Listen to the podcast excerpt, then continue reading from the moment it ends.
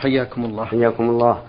هذا سائل للبرنامج يقول في هذا السؤال أنا طالب أدرس في كلية الشريعة وأعاني من مشكلة وهي أنني عندما يطلب مني مدرس القراءة أمام الزملاء لا أستطيع القراءة ويصيبني خوف واضطراب شديد. إذا كنت وإذا كنت إماما في الصلاة الجهرية فإني لا أستطيع أن أقرأ أيضا وأنا شديد الخجل. وسؤالي يا فضيلة الشيخ هو ما هو الحل لهذه المشكلة وما العلاج وبماذا تنصحونني مأجورين مع أنني طالب في كلية الشريعة مأجورين؟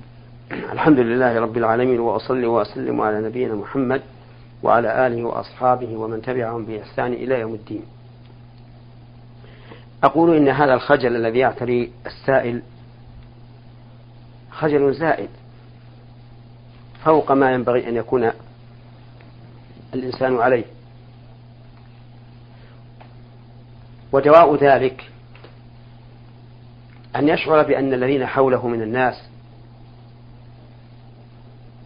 إنما هم من جنسه لا يختلفون عنه وأن يشعر نفسه أنه إذا تكلم وإن أخطأ فكل الناس يخطئون فكل الناس يخطئون ليس الخطأ مقصورا على طائفة دون أخرى.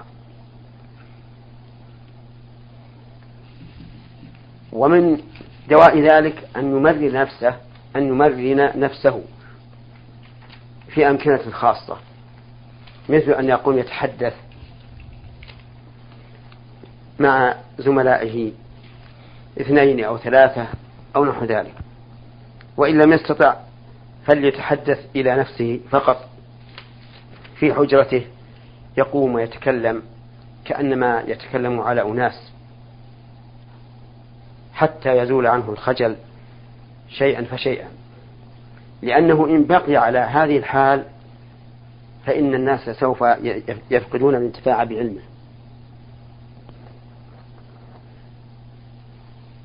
اللهم إلا عن طريق الكتابة. لذلك أنصح أخانا بأن يكون شجاعا وأن يمرن نفسه شيئا فشيئا حتى يقوى على مواجهة الناس بالكلام.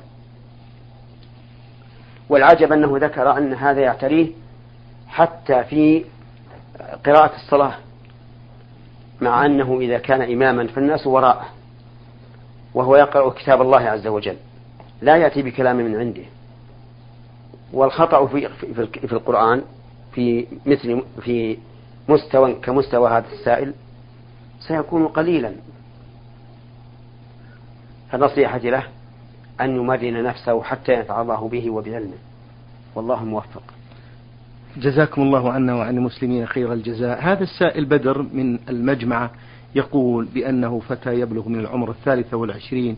يقول كنت لا أصلي ولكن الآن أحرص على الصلاة في مواقيتها والحمد لله والتزمت في كل شيء وأحافظ على السنن الرواتب ولكنني أشرب الدخان وحاولت كثيرا أن أقطع هذه العادة فلم أستطع.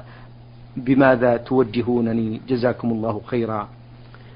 أقول الحمد لله الذي هداه حتى صار يصلي فهو في الحقيقة أسلم بعد ردة فعليه أن يشكر الله تعالى على هذه النعمة.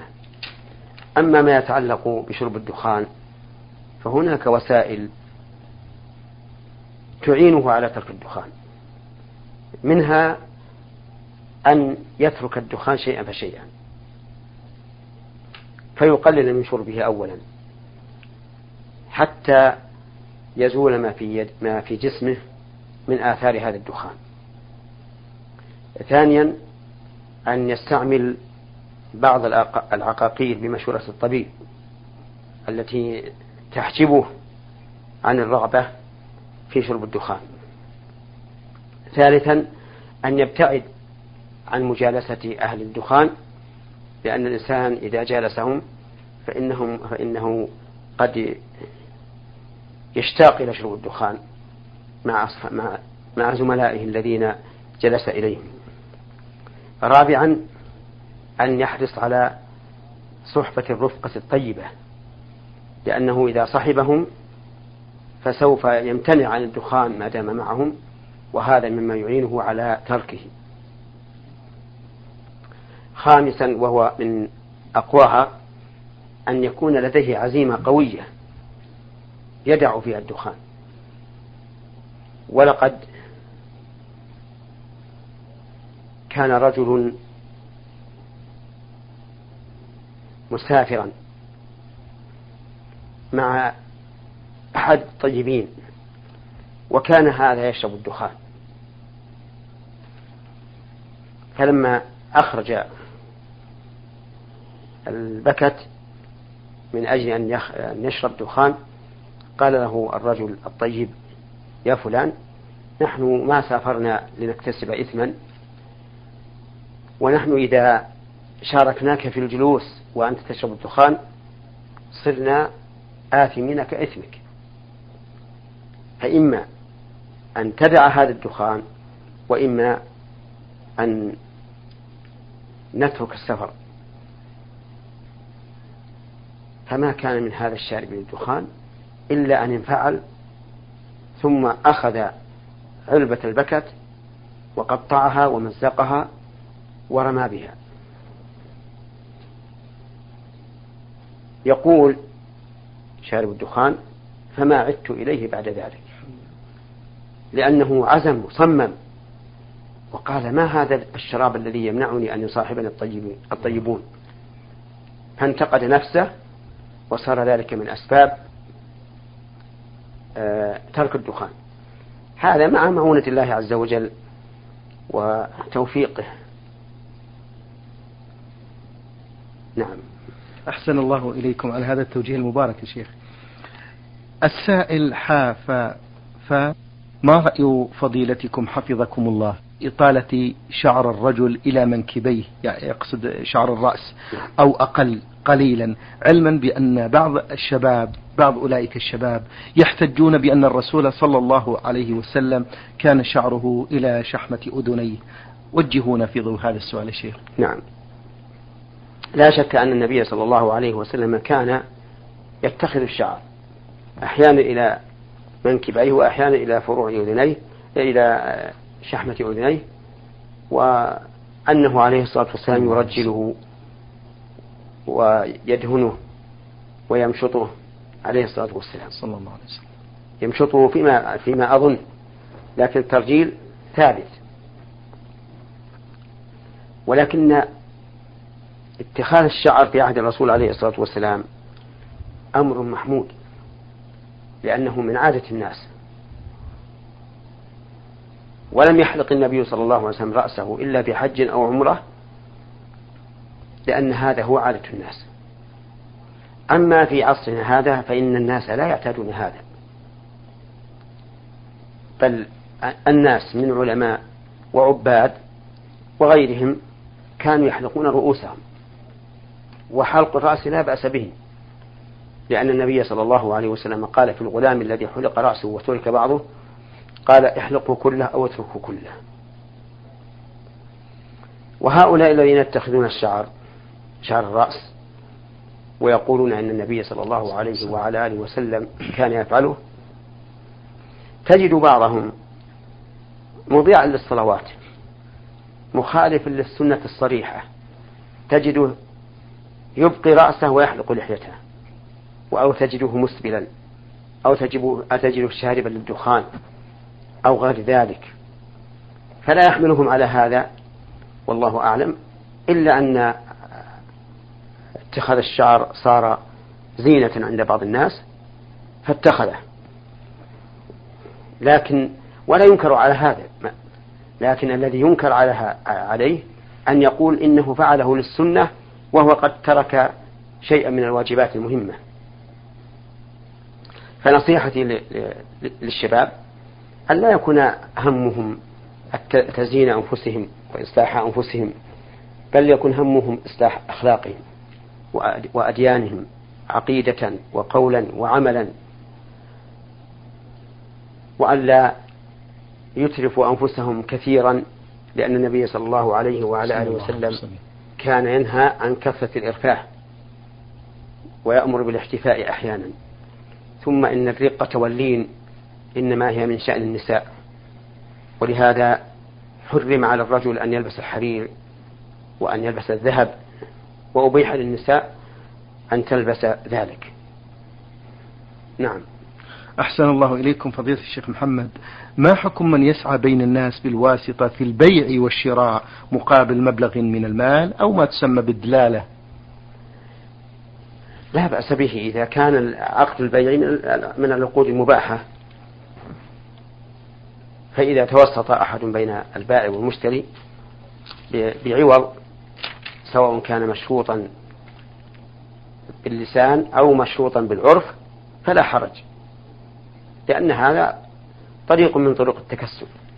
أما لو سعى بين اثنين متبايعين بيعا محرما فإن ذلك لا يحل لأن هذا من باب المعونة على الإثم والعدوان. وقد قال الله تبارك وتعالى وتعاونوا على البر والتقوى ولا تعاونوا على الإثم والعدوان. ما صحة الحديث القدسي التالي يقول قال الله تعالى إذا أطعت رضيت وإذا رضيت باركت وليس لبركتي نهاية. هذا الحديث بلفظه لا أعرف عنه شيئا لكن لا شك أنه إذا أطيع فإن, فإن طاعة الله سبحانه وتعالى سبب لرضاه ورضاه سبب لكل خير وبركة. قال الله تبارك وتعالى ومن يتق الله يجعل له من أمره يسرا وقال الله تعالى ومن يتق الله يجعل له مخرجا ويرزقه من حيث لا يحتسب. نعم. أحسن الله إليكم وبارك فيكم فضيلة الشيخ محمد. هذا السائل فاضل إبراهيم يقول الأغنام آه، الموسومة في أذنيها ولم ينقص من أذنيها شيء وإنما هو شق طولي في الإذن وهذا الوسم يستخدم أو يستخدمه الرعاة في الأغنام للتعرف عليها عندما تذهب عند الآخرين من الرعاة. هل هذا الوسم أو الشق يجعلها غير صالحة للأضحية؟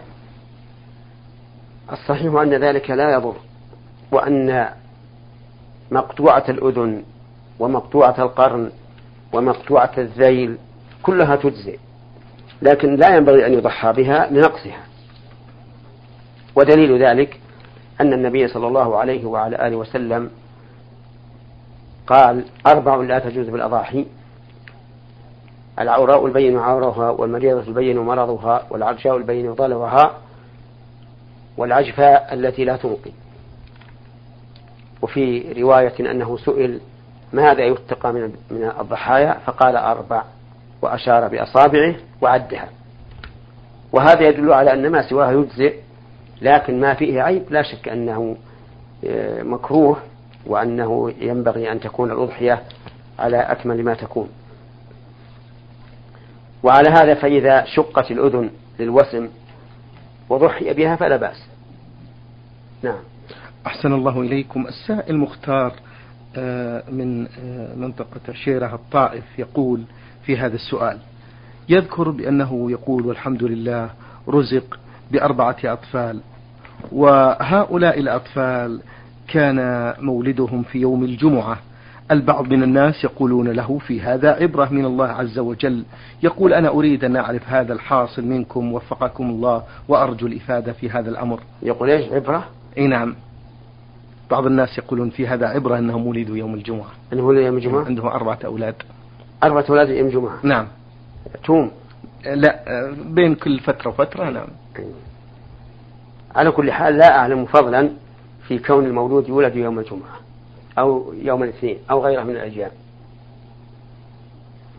لكن الفضل كل الفضل أن يقوم الإنسان بتربية أولاده وتوجيههم التوجيه الحسن وأن يمتثل فيهم أمر النبي صلى الله عليه وعلى آله وسلم في قوله مروا أبناءكم بالصلاة لسبع واضربوهم عليها لعشر وفرقوا بينهم في المضاجع نعم. أحسن الله إليكم. هذا سائل من سوريا مقيم من سوريا. آه، السائل فيصل أحمد سوري ومقيم بالمملكة. يقول في هذا السؤال أرجو من فضيلة الشيخ أن يوضح لنا العقيقة معنى واصطلاحا هل هي سنة مؤكدة أم مستحبة؟ ومن لم يفعلها هل هو آثم؟ أرجو في ذلك تفصيلا كاملا مأجورين. نعم. العقيقة هي الذبيحة عن المولود. وهي مأخوذة من العق وهو القطع لأن الذابح يقطع أوداجها وما يجب أن يقطع في حال الذبح. وهي سنة للمولود الذكر اثنتان وتجزئ واحدة وللأنثى واحدة. والسنة أن يكون ذبحها في اليوم السابع من ولادته. قال العلماء فإن فات ففي أربعة عشر فإن فات ففي إحدى ففي واحد وعشرين فإن فات ففي أي يوم. ويأكل منها ويهدي ويتصدق وإن شاء جمع عليها أصحابه وأقاربه وجيرانه. وقد ذهب بعض أهل العلم إلى وجوبها على القادر والصحيح أنها ليست بواجبة على القادر وإنما يكره للقادر تركها. نعم. أحسن الله إليكم. هذا سائل عبد المنعم عثمان آه، من السودان يقول هل الرجل فضيلة الشيخ يتعرف على أولاده في يوم القيامة إذا كانوا سعداء؟ إذا كان الأولاد سعداء والأب من السعداء فإن الله تبارك وتعالى يقول في كتابه والذين آمنوا واتبعتهم ذريتهم بإيمان ألحقنا بهم ذريتهم وما ألتناهم من عملهم من شيء. كل امرئ بما كسب رهين. يعني يعني أن الإنسان إذا كان له ذرية وكانوا من أهل الجنة فإنهم يتبعون آباءهم. وإن نزلت درجتهم عن الآباء. و ولهذا قال وما ألتناهم أي ما نقصنا الآباء من عملهم من شيء. بل الآباء بقي ثوابهم موفرا ورفع رفعت الذرية إلى مكان آبائها. هذا ما لم يخرج الأبناء عن عن عن الذرية بحيث ينفردون بأزواجهم وأهليهم فيكون هؤلاء لهم فضلهم الخاص ولا يلحقون بآبائهم. لأننا لو قلنا كل واحد يلحق بأبيه ولو كان له أزواج وكان منفردا بنفسه لكان أهل الجنة كلهم في مرتبة واحدة. لأن كل واحد من ذرية من فوقه لكن المراد بالذرية الذين كانوا معه ولم ينفردوا بأنفسهم وأزواجهم وأولادهم. فهؤلاء يرفعون إلى منزلة آبائهم ولا ينقص الآباء من عملهم من شيء. نعم. أحسن الله إليكم. يقول السائل كيف السؤال في القبر بعدما مات الإنسان؟ السؤال أنه يأتيه ملكان فيسألانه من ربك وما دينك ومن نبيك. فيثبت الله الذين آمنوا بالقول الثابت فيقول المؤمن ربي الله. ونبي محمد ودين الإسلام ونبي محمد.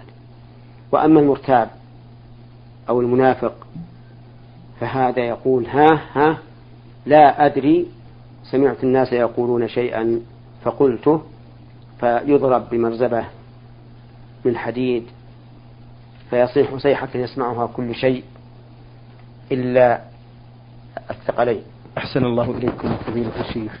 في آخر أسئلة هذا السائل من السودان يقول رجل آه، متزوج وله ثلاث من النساء وترك بعضهن ولم يعدل بين بينهن فما الحكم في ذلك مأجورين؟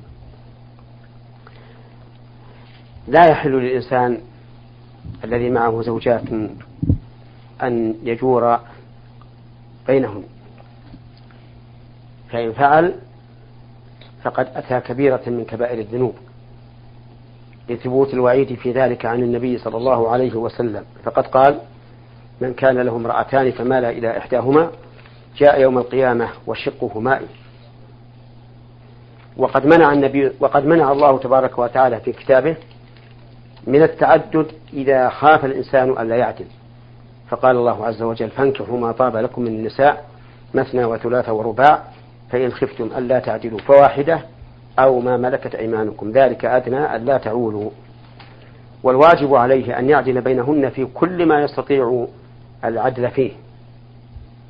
أما محبة القلب وميله إلى إحداهن فهذا لا يستطيع الإنسان أن أن يملكه. بل الذي يملكه هو أن يبيت عند كل واحدة كما يبيت عند الأخرى. وإذا أراد سفرا أقرع بينهما فمن خرج له القرعة خرج بها. ومن وكذلك أيضا يعدل بينهن في النفقة لا يزيد إحداهن على الأخرى إلى غير ذلك مما يستطيع. لقول الله تعالى فاتقوا الله ما استطعتم وقوله تبارك وتعالى ولن تستطيعوا أن تعدلوا بين النساء ولو حرصتم. يعني لا تستطيعون أن تعدلوا العدل التام. ولو حرصتم ولكن لا تميلوا كل الميل فتذروها كالمعلقة. نعم. أحسن الله إليكم. هذا السائل من السودان يقول عندنا جماعة وفي الجامع الذي نصلي فيه عندما يصلون يأمرهم إمام المسجد بأن يقولوا جميعا يا لطيف 129 مرة ويرددون ذلك. فهل يجب علينا أن نردد ذلك أم نترك هذا الإمام وهذا المسجد؟ أولا أنا أوجه نصيحتي إلى هذا الإمام أن يتقي الله عز وجل في نفسه وفي إخوانه المسلمين. فمن أين أتى بهذه البدعة؟ أكان الرسول عليه الصلاة والسلام يفعلها؟ أم كان أبو بكر أم عمر أم عثمان أم علي أم ابن مسعود أم غيرهم؟ هل كانوا يأمرون الناس أن, أن يقولوا هذا؟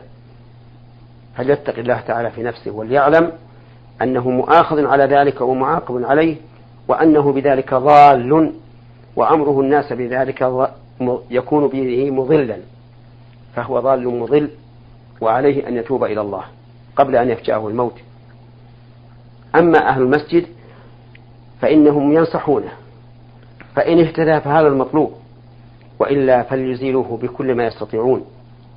و ومعنى قولي بكل ما يستطيعون أن يذهبوا إلى الجهات المسؤولة التي بيدها عزل الأئمة ونصبهم ويطلب منها أن يزيلوه أن يعزلوه عن, عن هذا المنصب العظيم منصب الإمامة. فإن لم يتمكن فإن لم يتمكنوا من ذلك فلا يصلون معه. لأن هذا مبتدع مصر على بدعته نعم. أحسن الله إليكم. هذا السائل محمد عبد العزيز شكري مصري ومقيم بالرياض يقول في العام الماضي 1417 وفقني الله عز وجل إلى حج بيته الحرام وأديت الفريضة متمتعا عن نفسي. وإذا رغبت في الحج عن والدي المتوفى حج مفرد وليس تمتعا فهل يجوز ذلك؟ أفيدوني مأجورين. لا حرج على الإنسان إذا أدى واجب النسك من حج وعمرة أن يحج عن غيره أو يعتمر عن غيره. دليل ذلك حديث ابن عباس رضي الله عنهما أن النبي صلى الله عليه وعلى آله وسلم سمع رجل يقول لبيك عن شبرمة. فقال النبي صلى الله عليه وسلم من شبرمة؟ قال أخ لي أو قريب لي. قال حجزت عن نفسك؟ قال لا. قال حج عن نفسك ثم حج عن شبهمة واختلف هذا الحديث في ألفاظه هذا أحدها. وهذا يدل على أن الإنسان إذا حج عن نفسه جاز أن يحج عن غيره وإذا اعتمر عن نفسه جاز أن يعتمر عن غيره. نعم. أحسن الله إليكم فضيلة الشيخ. السائلة آلاء استعرضنا بعضا من أسئلتها في حلقة سابقة بقي لها هذا السؤال تقول آه، هل يوجد علاج لمرض العقم؟ وهل يمكن أن ينجب العقيم إذا دعا الله عز وجل؟ مع العلم بأن الأطباء قد قالوا له بأنه لن ينجب. أما ما قضاه الله عز وجل فإنه لا مغير له. كما قال الله تعالى والله يحكم لا معقب لحكمه وقد بين الله سبحانه وتعالى أن له ملك السماوات والأرض وأنه يفعل ما يشاء. فقال تبارك وتعالى لله ملك السماوات والأرض لله ملك السماوات والأرض يخلق ما يشاء يهب لمن يشاء إناثا ويهب لمن يشاء الذكور أو يزوجهم ذكرانا وإناثا ويجعل من يشاء عقيما. فهذه أربعة أصناف. الأول أن يهب الله تعالى للرجل الذكور فلا يأتيه إناث. والثاني أن يهب له إناثا فلا يأتيه ذكور. والثالث أن يزوجهم أن يصنفهم ذكورا وإناثا. فيكون للإنسان ذكور وإناث. والرابع أن يجعل من يشاء عقيما لا يأتيه ذكور ولا إناث. هكذا قسم الله تبارك وتعالى الخلق. فمن قضى الله عليه أن يكون عقيما لم لم يمكن أن يكون ذا ولادة. ومن قضى الله عليه أن يتأخر أو أن تتأخر ولادته أي إنجابه فهذا ربما ينجب بالدعاء أو بالعقاقير والأدوية. شكر الله لكم فضيلة الشيخ وبارك الله فيكم وفي علمكم ونفع بكم المسلمين. أيها الإخوة